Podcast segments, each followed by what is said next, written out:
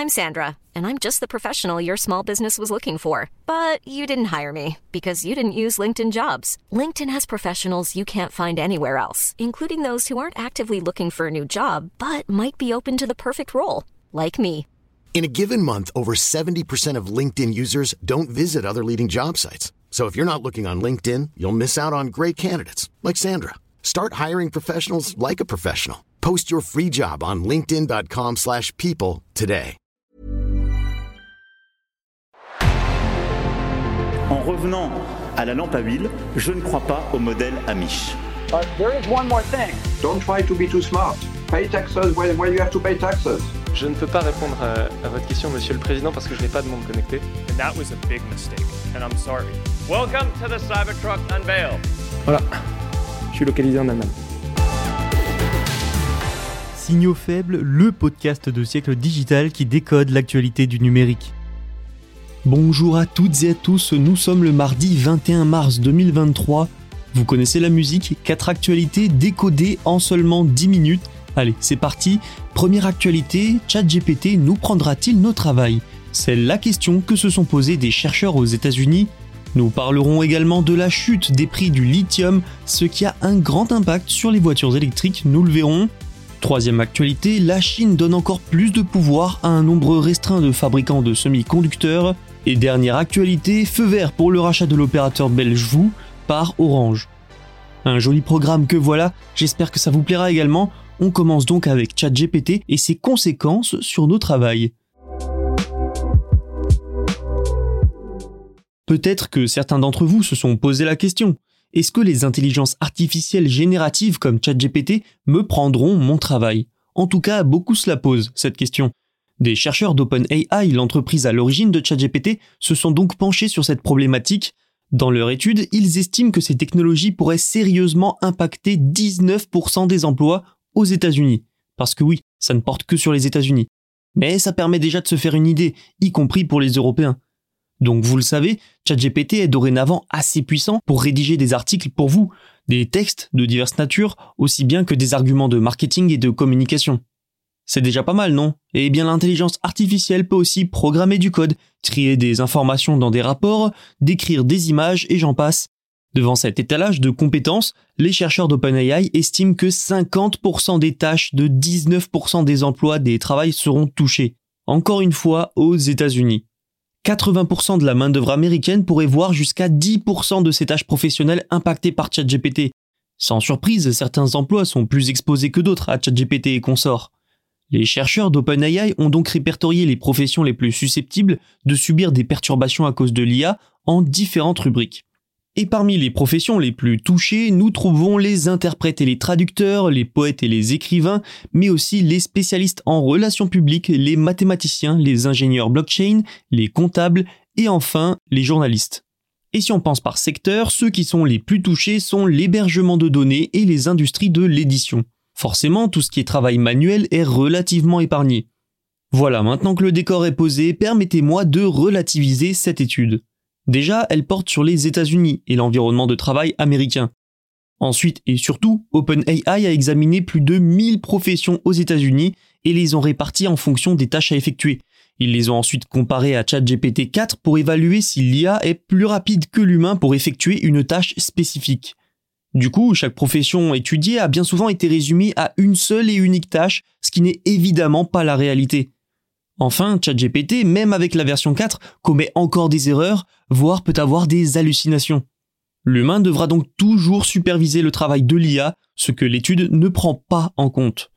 Alors oui, ChatGPT et compagnie vont très probablement bouleverser pas mal d'emplois. Mais en l'état actuel des choses, difficile pour ces intelligences artificielles de remplacer totalement les humains sur un job complet.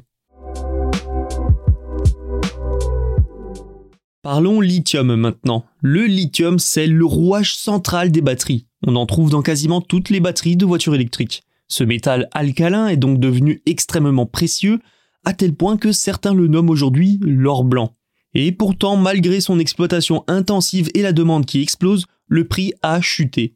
Conséquence, le prix des voitures électriques baisse lui aussi. Depuis janvier, le prix du lithium a chuté de près de 20% selon Benchmark Minerals, Et ça ne s'arrête pas là, le prix du cobalt, un autre matériau important pour les batteries, a diminué de plus de moitié.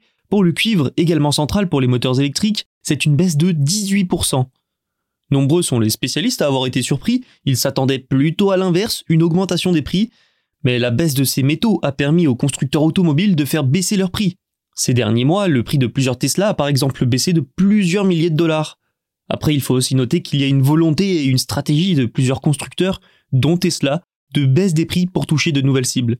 Selon des experts contactés par le New York Times notamment, le prix du métal pourrait encore baisser dans les mois à venir parce que la demande n'augmente plus vraiment, contrairement aux attentes. Maintenant, tous ne sont pas d'accord sur les origines de ces baisses. Pour certains, la faute est au ralentissement de la croissance des ventes en Europe et en Chine, après la fin des subventions pour les achats de voitures électriques. Pour d'autres, il faut chercher du côté des nouvelles mines et usines de traitement, ouvertes plutôt que prévues. Après, ça a fortement baissé, mais les coûts restent extrêmement élevés. Les marges bénéficiaires sont énormes et les investisseurs impatients d'investir encore plus. Malgré tout, rien qu'aux États-Unis, l'approvisionnement en lithium doit être multiplié par 42 d'ici 2050 pour soutenir une transition vers une énergie propre Suivre la demande va donc être très compliqué, surtout que Pékin bénéficie d'un quasi-monopole. La plupart des raffineries de lithium se trouvent en Chine et peu de gestionnaires et d'ingénieurs en dehors de ce pays savent comment construire des usines de traitement.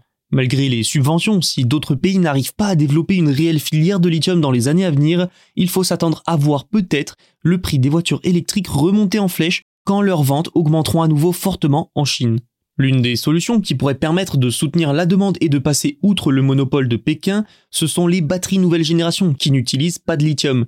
Plusieurs technologies sont en cours de développement, mais leur utilisation en série n'est pas prévue avant plusieurs années. L'une des conséquences de ces nouvelles batteries, ce serait par exemple la chute des prix des métaux. Le prix du cobalt a lui déjà plongé, en partie à cause de la popularité croissante des batteries fabriquées sans cobalt. Bref, le lithium reste essentiel pour plusieurs années et les défis nombreux. Allons en Chine maintenant, où Pékin donne encore plus de pouvoir aux fabricants de semi-conducteurs. Le gouvernement a décidé de donner aux sociétés spécialisées les plus prospères un accès plus simple aux subventions et un meilleur contrôle sur la recherche. Cette information suit de peu un virage dans la stratégie technologique du pays, avec la création notamment d'une commission scientifique du Parti communiste et une refonte du ministère des Sciences et de la Technologie. Alors pourquoi ces changements? Eh bien parce que la stratégie de Pékin qui visait l'autonomie sur les puces n'a pas payé. Les résultats se faisaient toujours attendre, contrairement aux sanctions américaines qui se sont multipliées ces derniers mois.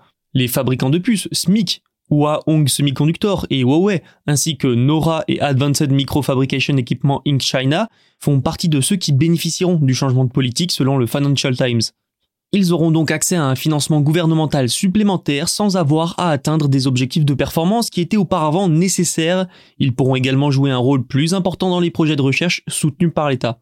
Des mesures qui sonnent comme un aveu que la précédente stratégie est un échec, en partie du moins. Un échec qui peut s'expliquer par les sanctions américaines, mais aussi par l'étalement des subventions, sans parler des affaires de corruption qui ont secoué la filière en 2022. Reste à voir si cette nouvelle stratégie sera suffisante. Direction la Belgique rapidement pour terminer. Et oui, ça y est, Orange va définitivement acquérir vous, un opérateur belge la Commission européenne a donné son feu vert pour l'opération. Le rachat est mené par Orange Belgium, à hauteur de 75% du capital. L'opérateur français doit souffler, lui, puisque l'opération avait quand même été annoncée en 2021. À ce moment-là, vous était valorisé à 1,8 milliard d'euros. Pour convaincre la Commission européenne de dire oui, Orange s'est engagé à ouvrir son futur réseau fixe belge à son concurrent Telenet, filiale de Liberty Global, qui convoitait également vous.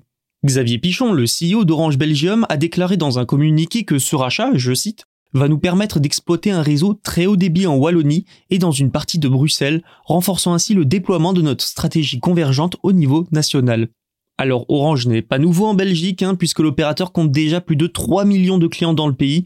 Le rachat de vous doit donc lui permettre de proposer cette fois une offre Internet haut débit sans passer par des partenaires, ce qui va renforcer son autonomie d'autant plus que son chiffre d'affaires a augmenté en Belgique l'an dernier. Merci de nous avoir écoutés, n'oubliez pas de vous abonner, tous les podcasts de Siècle Digital sont disponibles sur siècledigital.fr et les plateformes de streaming. À demain pour un nouvel épisode.